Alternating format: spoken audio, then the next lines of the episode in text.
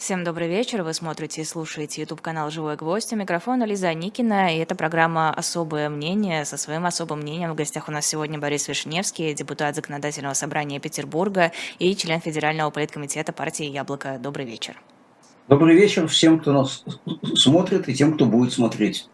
Отличились наши законодатели славные сразу несколькими инициативами, связанными с войной, и, конечно, Картополов с его высказыванием о том, что большой войной уже пахнет в воздухе. Что это за активизация? Это э, продолжение милитаризации страны. Это продолжение, по сути дела, введения законов военного времени без объявления этого военного времени. Э, кстати, господин э, Картополов, выступая в Государственной Думе, прекрасно употребил слово «война», за которое обычного гражданина немедленно волокут составлять штраф о дискредитации. И ничего не известно до сих пор о том, что у него такой протокол был составлен. Называется «Одни животные более равны, нежели другие», и кому-то можно, а кому-то нельзя, но суть дела не в этом. Я больше скажу, он выступает на желто-голубом фоне, за такое вообще сажают моментально.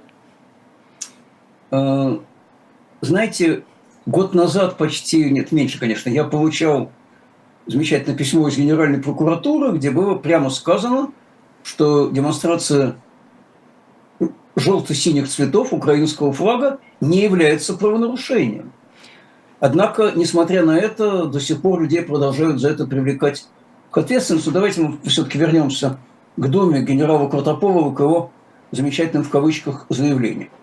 В них примечательно не только то, что он сказал, что закон написан под большую войну, которая уже попахивает, что, конечно, очень э, опасно, и что показывает, что действительно цель этих законов в том, чтобы еще усилить милитаризацию страны, чтобы э, подготовить возможный в большем количестве призыв, возможно подготовить продолжение частичной мобилизации, которую я хочу подчеркнуть, чтобы это понимали те, кто нас смотрит и слушает, не закончена до сих пор.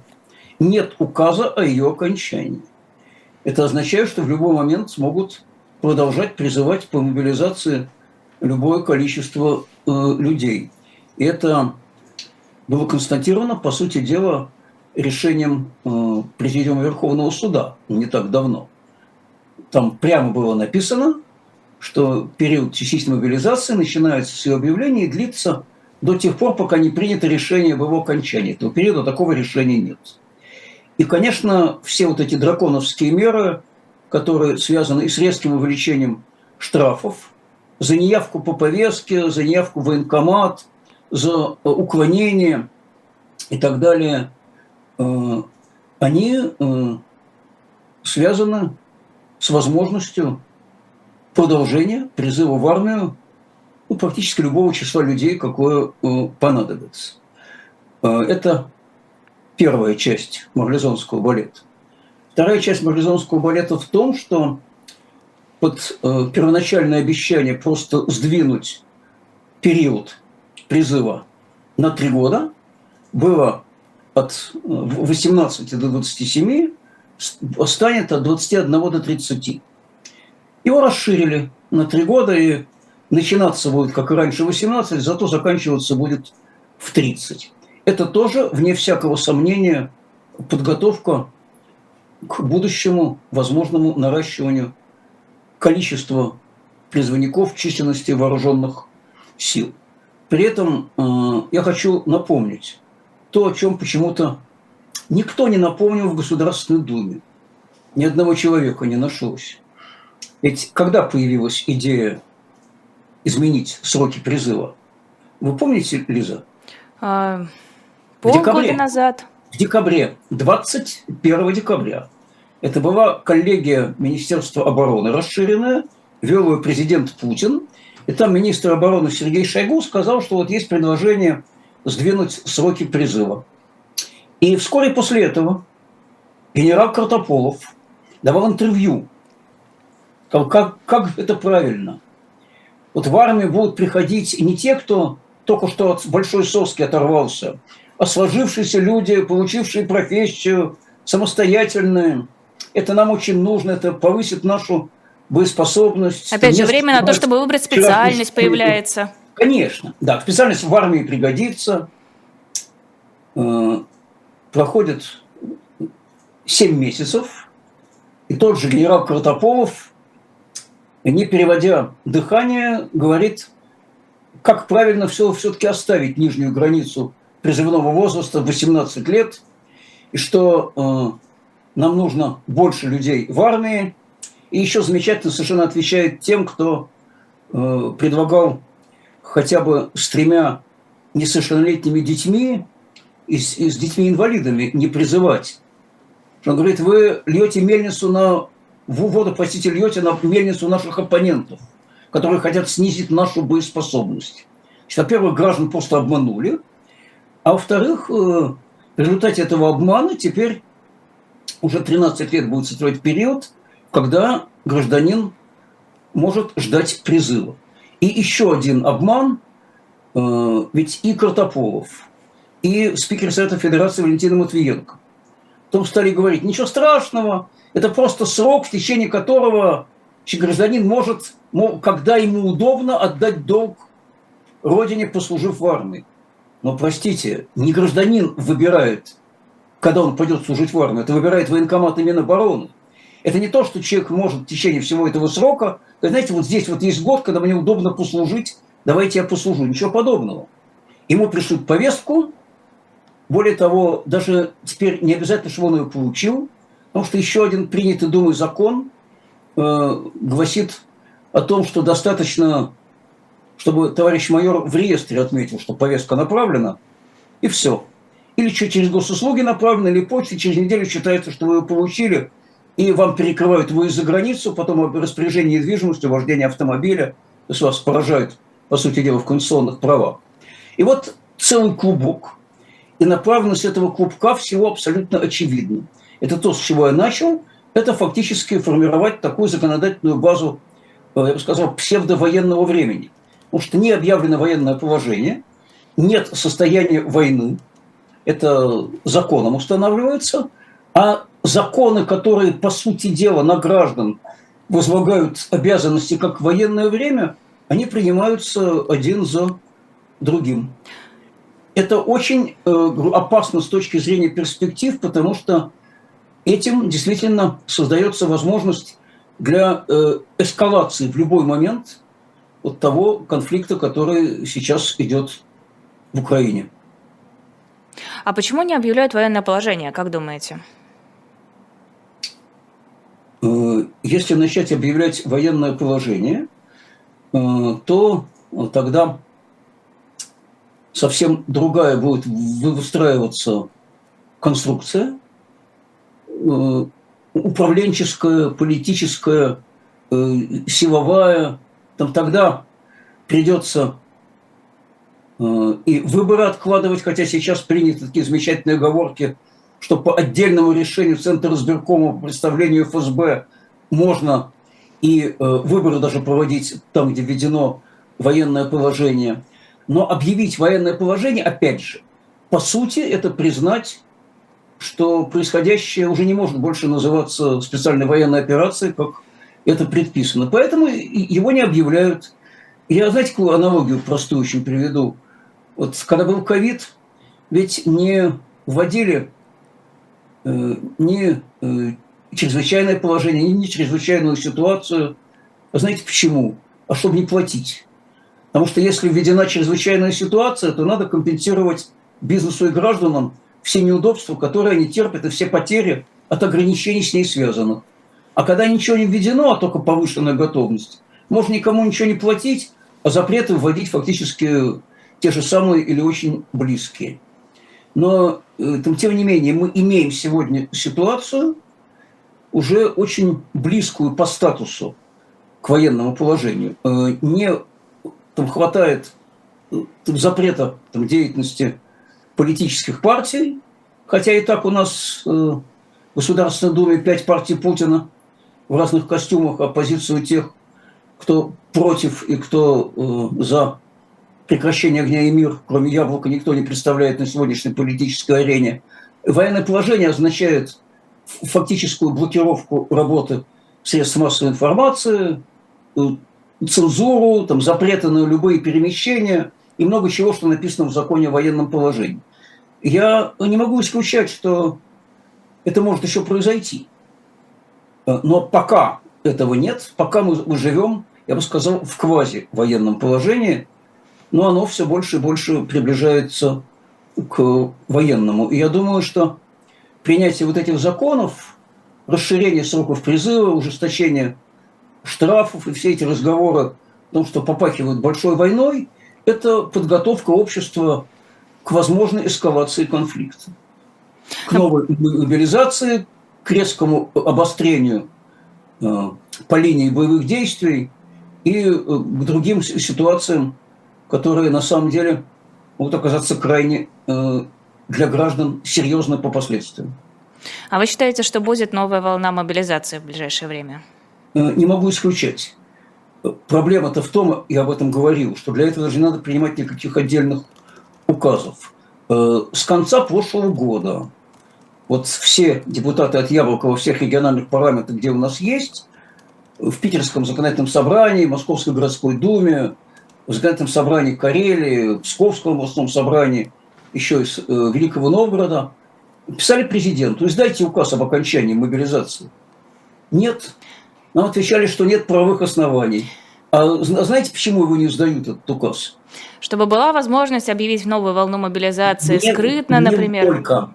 Там не только. Вот я хочу, чтобы это наши слушатели обязательно услышали. Это нужно не только для того, чтобы можно было продолжать мобилизацию, не принимая никаких новых юридических решений. По указу президента 21 сентября прошлого года, пока идет период частичной мобилизации, практически никто не может уволиться из армии. Даже те, у кого закончился срок контракта, продолжают служить. Их не отпустят. Э, резко сокращается число оснований, по которым можно э, уволиться и досрочно разорвать контракт. Э, и вот для этого все это делается, чтобы сохранить вот такую подвешенную ситуацию.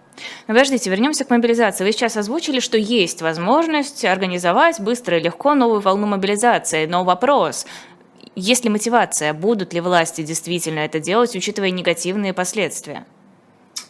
Скажите, пожалуйста, какие негативные последствия власть имела от той мобилизации, которая была объявлена в сентябре? Единственное последствие – это то, что огромное количество людей э, уехало из страны. Это раз.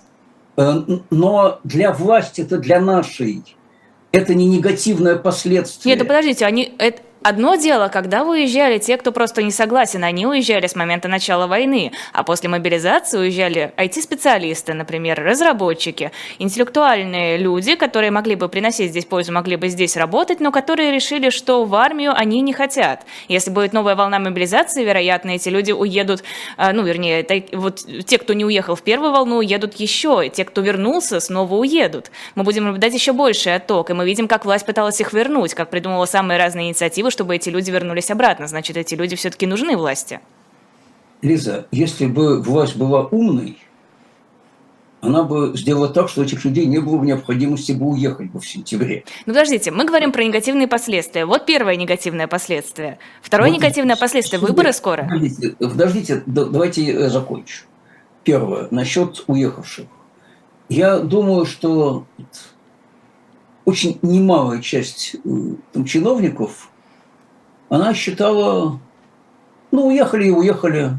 Уехали же все-таки и осенью тоже большей частью люди те, которым не нравилось происходящее, а они просто там спасаясь от мобилизации. Значит, чем меньше в стране будет недовольных, э, тем проще.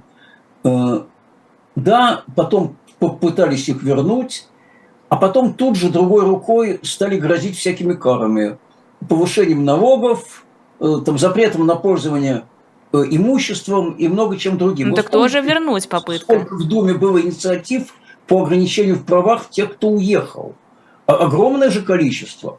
Но неужели это демонстрирует желание власти действительно вернуть этих людей? Ну а что еще? Зачем тогда им угрожать? Какой смысл в этом? Если бы уехали и уехали, ну хорошо, живите как Нет жили, только там. политики, нет единого мнения на этот счет. Я думаю, что называется, в какой-то башне считают, что уехали из плеч долой, в какой-то башне все-таки думают, что э, э, это может чему-то повредить, поэтому хорошо бы кого-то вернуть.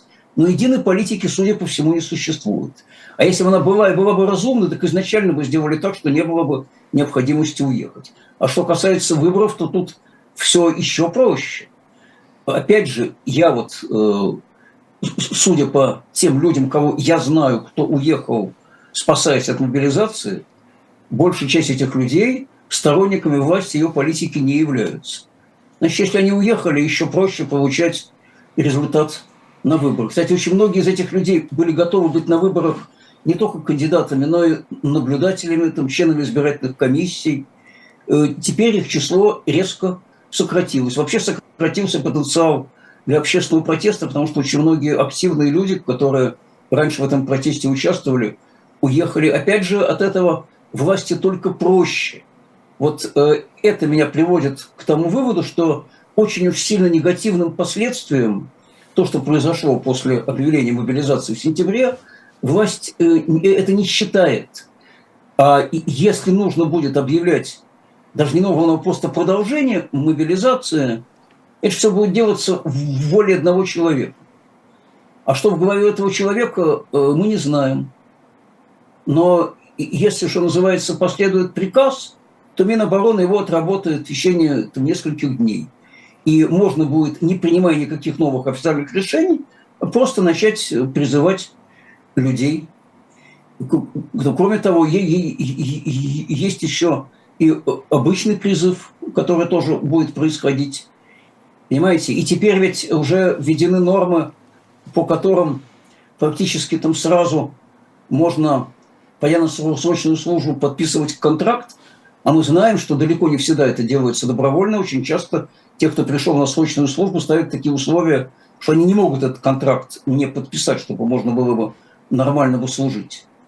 Поэтому мне очень тревожно от этих законов, очень тревожно от тех слов, которые звучат там, с трибуны Государственной Думы насчет того, что попахивает большой войной. Уверяю вас, э, вот у людей, которые в Госдуме находятся на ключевых постах, а генерал Картополов, безусловно, находится на одном из таких постов, у них хорошее, что называется, верховое чутье.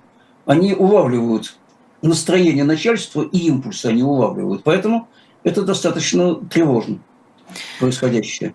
А то, что Верховный суд признал участие в войне против Украины основанием для освобождения от уголовного наказания, вам тревожно? Вне всякого сомнения. Знаете, происходит то, о чем я предупреждал осенью.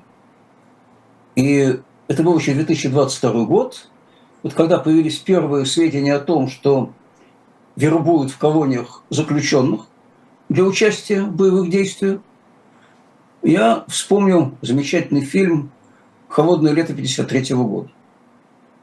Я надеюсь, что те, кто смотрит наш эфир, многие из них его смотрели. Кто не смотрел, очень советую посмотреть. Потому что как бы нам не оказаться вы в этой реальности, хотя мы частично в ней, в общем, уже оказались. Я сказал, что нас может ждать холодное лето 23 года. О чем был фильм Валерия Приемухова? О том, что когда в 1953 году объявили массовую амнистию, и десятки тысяч уголовников вышли на свободу, они начали терроризировать э, малые и средние города и села. И что мы наблюдаем сейчас?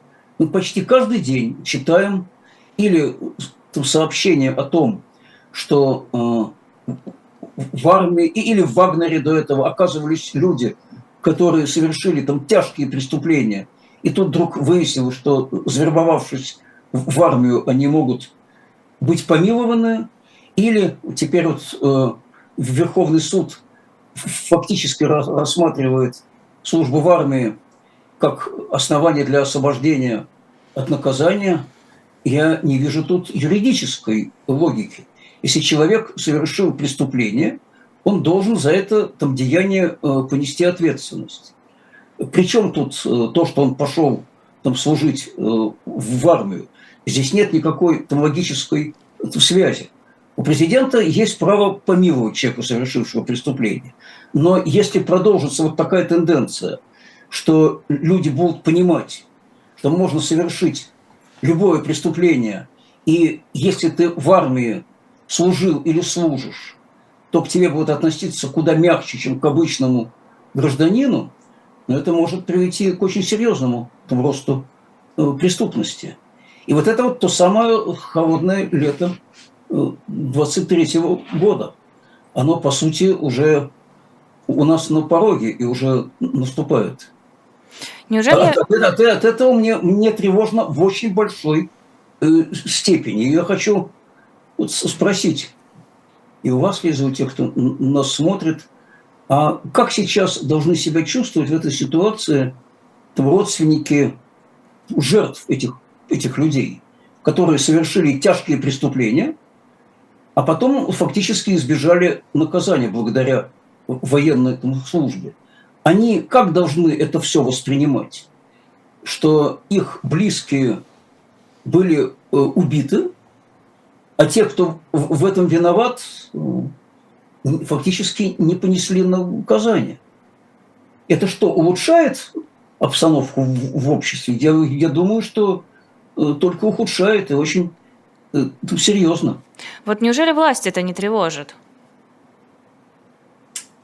Э, если бы на моем месте сидел министр обороны или президент Путин, ну, наверное, они бы ответили на этот вопрос, почему это их не тревожит. Я вместо них на этот вопрос ответить не могу. Я могу только констатировать, что то, что они делают, свидетельствует о том, что они не считают эту ситуацию неприемлемой. Для них главное – это э, обеспечить нужное количество, видимо, там, людей в армии, и вот в, том числе и такими там, там, средствами. Это высший приоритет. Все остальное неважно. Что будут думать граждане, по всей видимости, неважно. Вот иного объяснения э, у меня нет. Но это чудовищная, там, конечно, ситуация. И если это будет продолжаться, вот такие прецеденты, степень тревоги еще увеличится. Мне очень жаль, что Верховный суд принял э, такое решение. Я не вправе его оспаривать, это решение, но я вправе, скажем так, им быть до чрезвычайности огорчен. Очень интересное было принято решение. Депутатам российского парламента запретили ездить на фронт без согласования, без разрешения глав Минобороны или Генштаба, а также руководства Госдумы. Учитывая, что до недавнего времени это как будто было бы даже обязанностью. Каждый уважающий себя чиновник должен был проявить лояльность, продемонстрировать ее и поехать на фронт, сняться в каске и бронежилете и, в общем, показать, какой он законопослушный патриот. Почему сейчас вдруг решили ограничивать? Я не знаю, почему сейчас решили ограничивать, но практического значения это не имеет никакого. Э, Все разве что у депутатов будет немножечко меньше пиара и меньше возможности э, позировать э, там, там где-нибудь не очень далеко от передовой, в каске, в, в бронежилете и э, там суровым и воинственным э, видом. Я не исключаю, что вот эти визиты там депутатов просто могли поднадоесть армейскому там, командованию, потому что когда к ним приезжает какой-нибудь депутат, они же понимают, что не, не дай бог там что-нибудь с ним произойдет, так, так, так с него же, фигурально выражаясь, вообще голову снимут, но скажут, почему не уследил. Значит, как же так? Ну и принято решение, что будет спокойнее, если они будут ездить в тыл, э, далеко от мест, где там стреляют, там пусть фотографируются и позируют сколько угодно, а передовой, пожалуйста, пусть не приближаются. Повторяю, э, это такие там, чисто внутренние там, разборки наверху. Это, это даже там не очень интересно обсуждать. Но получается, что в данной ситуации мнение Минобороны важнее, чем э, мнение Госдумы, чем позиция Госдумы и желание попиариться. А мнение Министерства обороны сейчас, я думаю, что во всем важнее, чем мнение Госдумы, потому что никакого самостоятельного мнения у Госдумы сейчас нет. У Госдумы там есть мнение там сегодня э, в соответствии с командой из президентской администрации, которая была вчера э, или сегодня утром. Вот как скомандовали, такое будет мнение. Э, там скомандовали, что нижняя граница призывного возраста будет 21 год, примут в первом чтении, как, как было 14 июня, между прочим, закон о том, что нижняя граница будет 21 год. Скомандовали, что будет опять 18.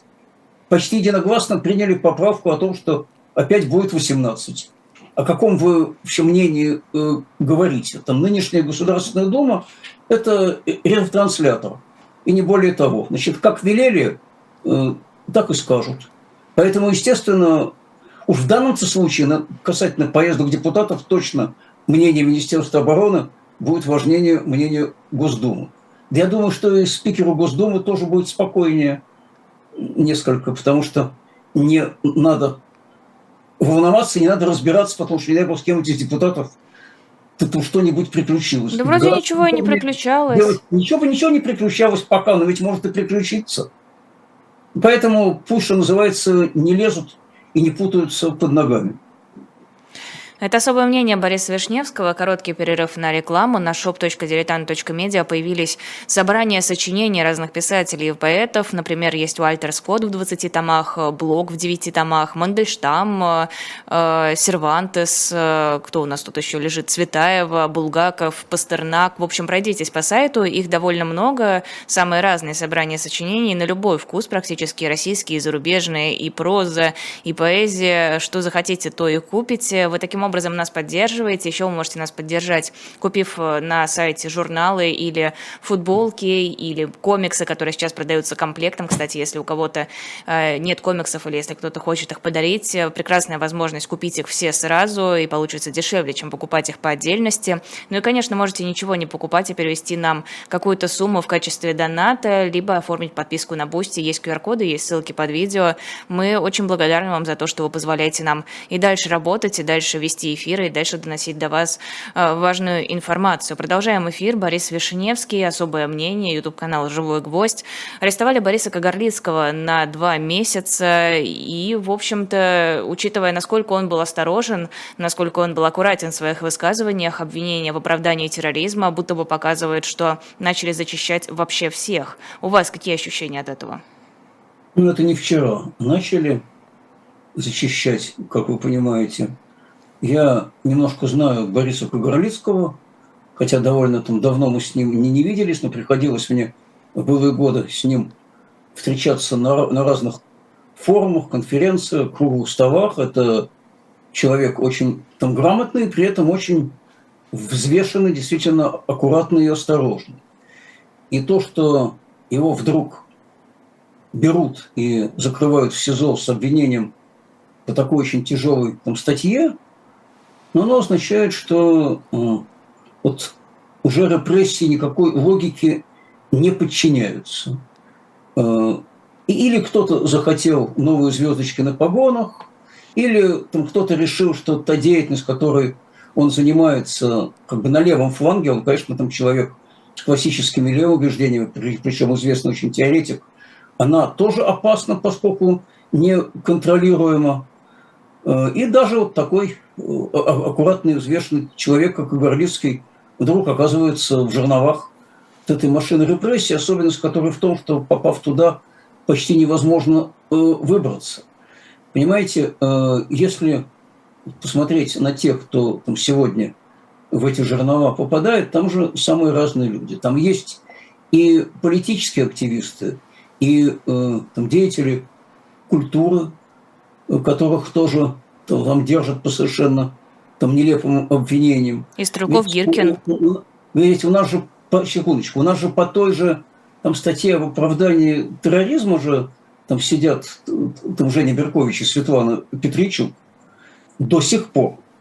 А, и э, суд, несмотря на все обстоятельства, несмотря на то, что, очевидно, липовая экспертиза положена в основу этого дела – отказывается изменить меру пресечения, отпустить даже под домашний арест. У нас сидит в СИЗО, вот мой товарищ по яблоку из Петербурга, э, Василий Неустроев, там тоже а, аж по шести уголовным э, там, статьям. Человек абсолютно тихий, абсолютно мирный, репетитор по истории и по латыни. Он там заканчивал э, там, там, там, ту же там, гимназию, в которой учились мои дети, старшие, и младшие, там старшие сыновей его хорошо там знает и, и помнит. Владимир Кармуза там сидит по чудовищным совершенно обвинениям, в, в том числе в государственной измене. Юрий Дмитриев, человек, опять же, абсолютно мирный, там спокойный и тоже достаточно аккуратный, там сидит в СИЗО, то есть не в СИЗО, простите, уже, уже, уже в колонии, получив там срок уже в 15 лет, совершенно там чудовищный, по абсолютно там нелепым э, обвинениям. Э, это, э, это значит, что там, там хватает всех из разных сфер. Это значит, что вот хотят показать людям из самых там разных секторов, общественных, культурных, политических, что любой из них может в любую минуту оказаться в жерновах репрессивной машины – и, конечно, одна из целей вот таких репрессий в, в том, чтобы остальные молчали, чтобы остальные бы не открывали рот. Арестовали нескольких там, деятелей культуры и посадили их в СИЗО. Но, видимо, предполагается, что после этого остальные и режиссеры, и актеры будут стараться вообще молчать, никак не высказываться о, о происходящем. Арестовали Бориса Горлицкого, значит, возможно, это сигнал и, и, и левым активистам, чтобы молчали и не пытались не соглашаться с тем, что происходит. Вот э, мое объяснение э, происходящего. По поводу все-таки Стрелкова Гиркина, который тоже попал в эти жернова. Или вы считаете, что он не попал в эти жернова? Э, он попал в эти жернова, но я не буду считать Стрелкова Геркина политическим заключенным. Я считаю Стрелкова Геркина военным преступником.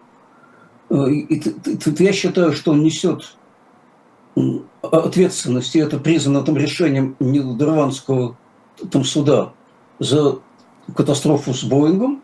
Я, я прекрасно помню, какую роль там, Стрелков Гиркин играл в 2014 году на востоке Украины.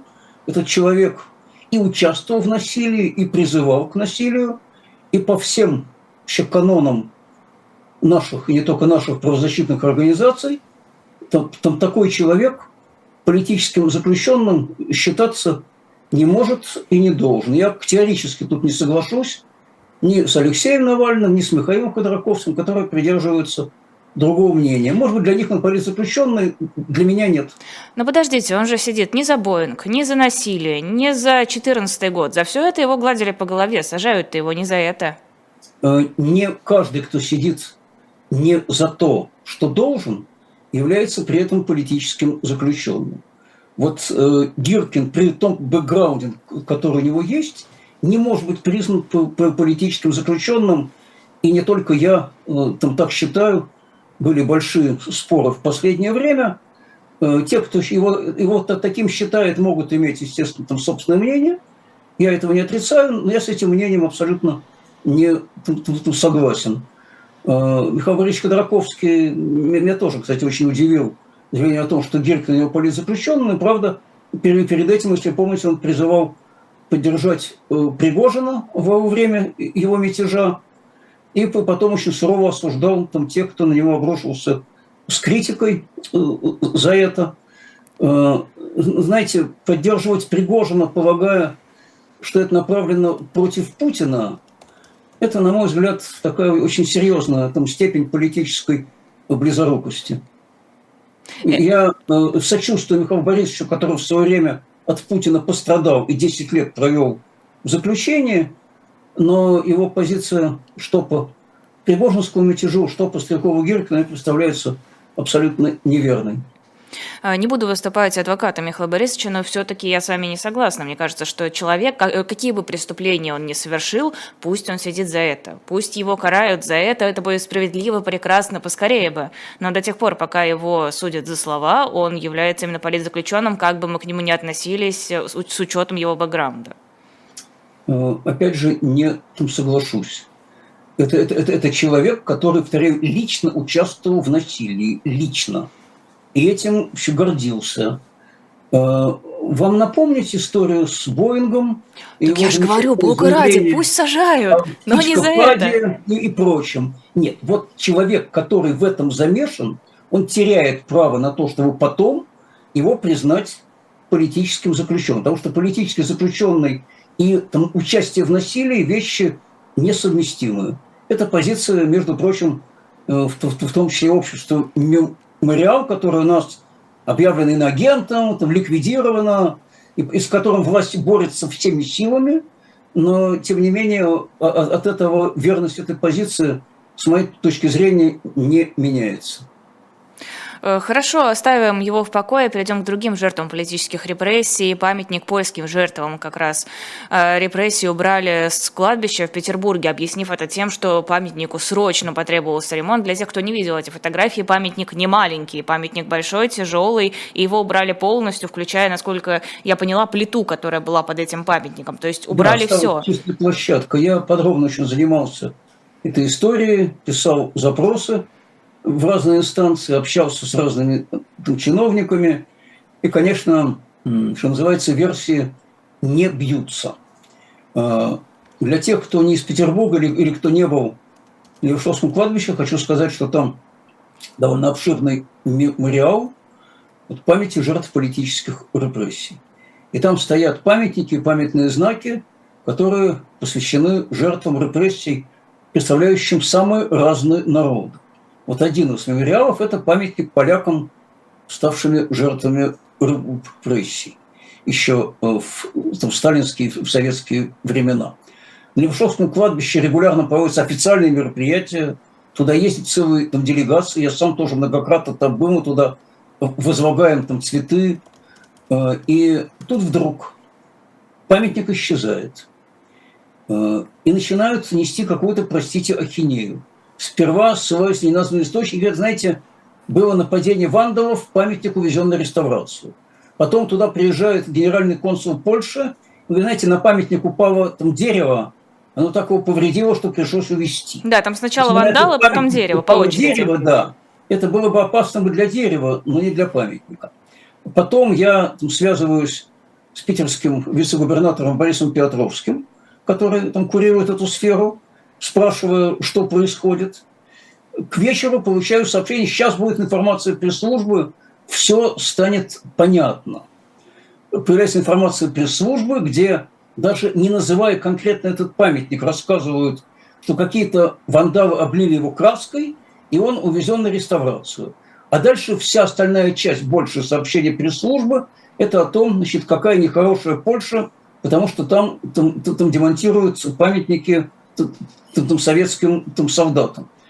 Причем тут демонтаж памятников в Польше и пропажа памятников в Петербурге с кладбища. А самое главное, если памятник действительно вовлили краской, ну, почему эту краску нельзя отмыть на месте? Для этого надо увести многотонный памятник куда-то, где, кстати, уголовное дело о вандализме. Ничего не известно о том, что было возбуждено. Ничего не известно о том, что руководство кладбища обращалось просьбой возбудить это дело. Я хочу напомнить, что не так давно там, женщину приговорили, правда, к условному сроку э, за то, что она оставила записку на могиле родителей Путина. Это было расценено как надругательство над местами захоронения. Э, а хотели реальный срок, но все-таки суд дал условный. А тут даже уголовного дела нет. И вот э, и я, и многие люди, с которыми я разговаривал, они не верят, что дело тут исключительно в том, что какие-то вандалы якобы что-то облили краской. Это очень как-то так странно совпало с очередным ухудшением отношений с Польшей. Это очень странно совпало с заявлениями президента о том, что Польша якобы зарится на часть Украины, и что пусть Польша помнит... И на Беларусь еще. Западная Польша, да, это то, что им Сталин подарил. Ну, это очередные такие псевдоисторические рассуждения, которыми наша власть, к сожалению, отличается в последнее время. В общем, я не могу исключать того, что решили там, таким путем просто вот кому-то доставить удовольствие и просто убрать на какое-то время там с кладбища этот памятник, мы, конечно, будем, будем добиваться вместе с Центром возвращенные имена, который руководит Анатолий Яковлевич Разумов, создатель книги памяти, того, чтобы памятник этот был возвращен на место, потому что там 30 октября, день политзаключенного, и в этот день всегда на Левашовском кладбище проходили памятные э, мероприятия. Я очень надеюсь, что все-таки удастся э, этого добиться. Но история там крайне странная. А есть какие-то возможности через юридическую плоскость добиться возвращения памятника? Может быть, завести какое-то дело, написать заявление? Я все уже написал. Как только стало известно о пропаже памятника, я написал два обращения как депутат. Одно как раз вице-губернатору Борису Петровскому, второе в Главное управление внутренних дел в Петербурге с просьбой выяснить, что произошло, найти памятник, вернуть, возбудить дело о вандализме. Если действительно было нападение вандалов, вот жду ответа. Пока его еще не было, но надеюсь, что в скором времени он придет. Потому, понимаете, все-таки памятник – это не иголка. Просто так его не спрячешь. И просто так его, кстати, э, не увезешь. Но сейчас там такой маленький стихийный мемориал. Приезжают там люди, там кладут туда там, цветы. Представитель Польши, кажется, возлагал цветы. Да, и это был как раз там, там генеральный консул Польши, он приехал туда, положил там цветы. И чему до этого там сказали, что, мол, что мол, там, там дерево упало.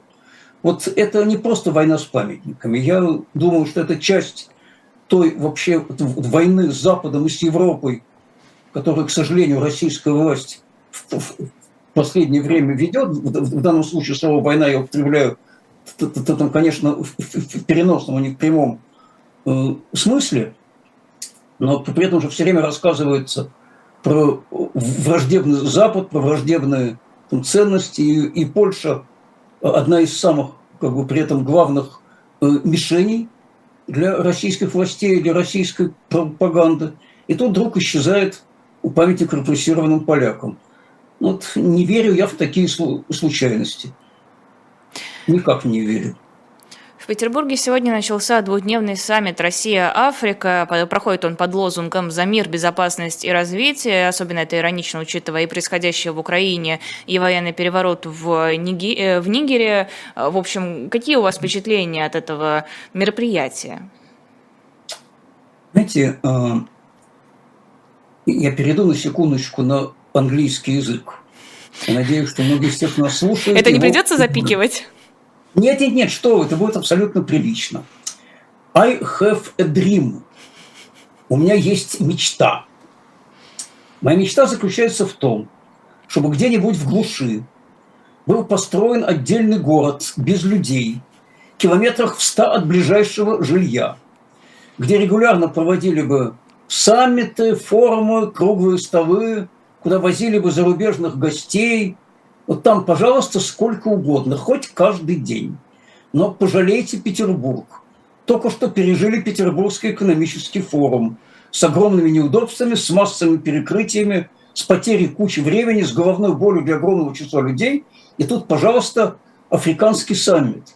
При этом степень ограничений еще больше, чем на Петербургском экономическом форуме.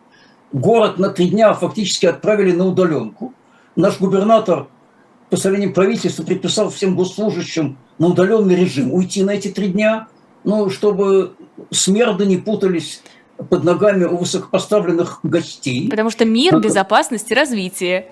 Э, как-то, э, во-первых, это мало похоже на мир, потому что очень многие люди сейчас очень злы от всех этих ограничений. Вот сегодня в Питере был абсолютный коллапс, я там сам его наблюдал и в центре города, и на краю города, не пройти, не проехать, э, отказывают автобусы, там люди не могут добраться до аэропорта, идут туда с чемоданами пешком, огромнейшие пробки, дикие. Э, вопрос, э, это все ради чего? Это, ради это мира, безопасности это ради и развития. Того, чтобы, это ради того, чтобы собрать здесь, простите, африканских царьков, и чтобы перед ними выступали бы с речами. А какая польза для этого э, у России это будет, я хочу спросить. Что такое Африка? Вот посмотрите на данные, они сегодня и вчера публиковались, э, многократно превосходит на сегодня товарооборот Евросоюза с Африкой, товарооборот России с Африкой. Это ничтожная доля. Если даже ее увеличить, то зачем? Африка вряд ли нам может дать какие-то серьезные научные достижения, поделиться, поделиться какими-то новыми технологиями.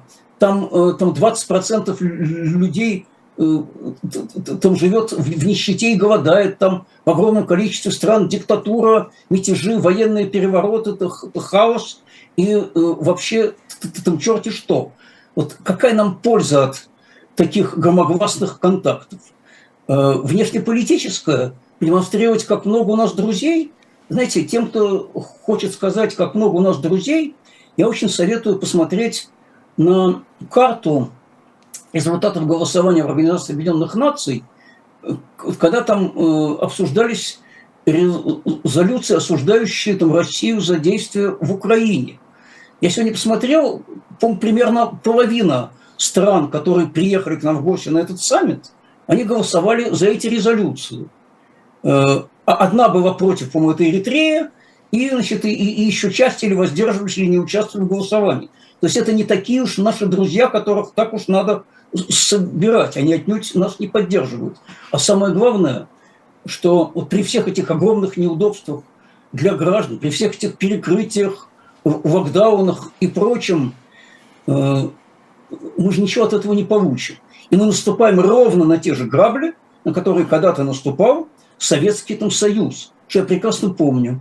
Когда стоило любому а, а, африканскому там, царьку сказать, знаете, он испытывает интерес к социализму, он читал Маркса, он портрет Владимира Ильича Ленина, он повесил у себя в кабинете, и, и, и он готов поклониться большому белому царю, и туда потоком начинали направляться там, там, там деньги, оружие, техника, продовольствие э, из СССР, э, десятки миллиардов в, в долларах долгов, которые потом были прощены вот таким вот друзьям, которые после этого Советский Союз кидали при первом же удобном случае. Они высасывали там деньги и то, что надо, потом они искали себе других покровителей, прекрасно поворачиваясь к ним, а все усилия по направлению их на путь социализма накрывались большим медным тазом.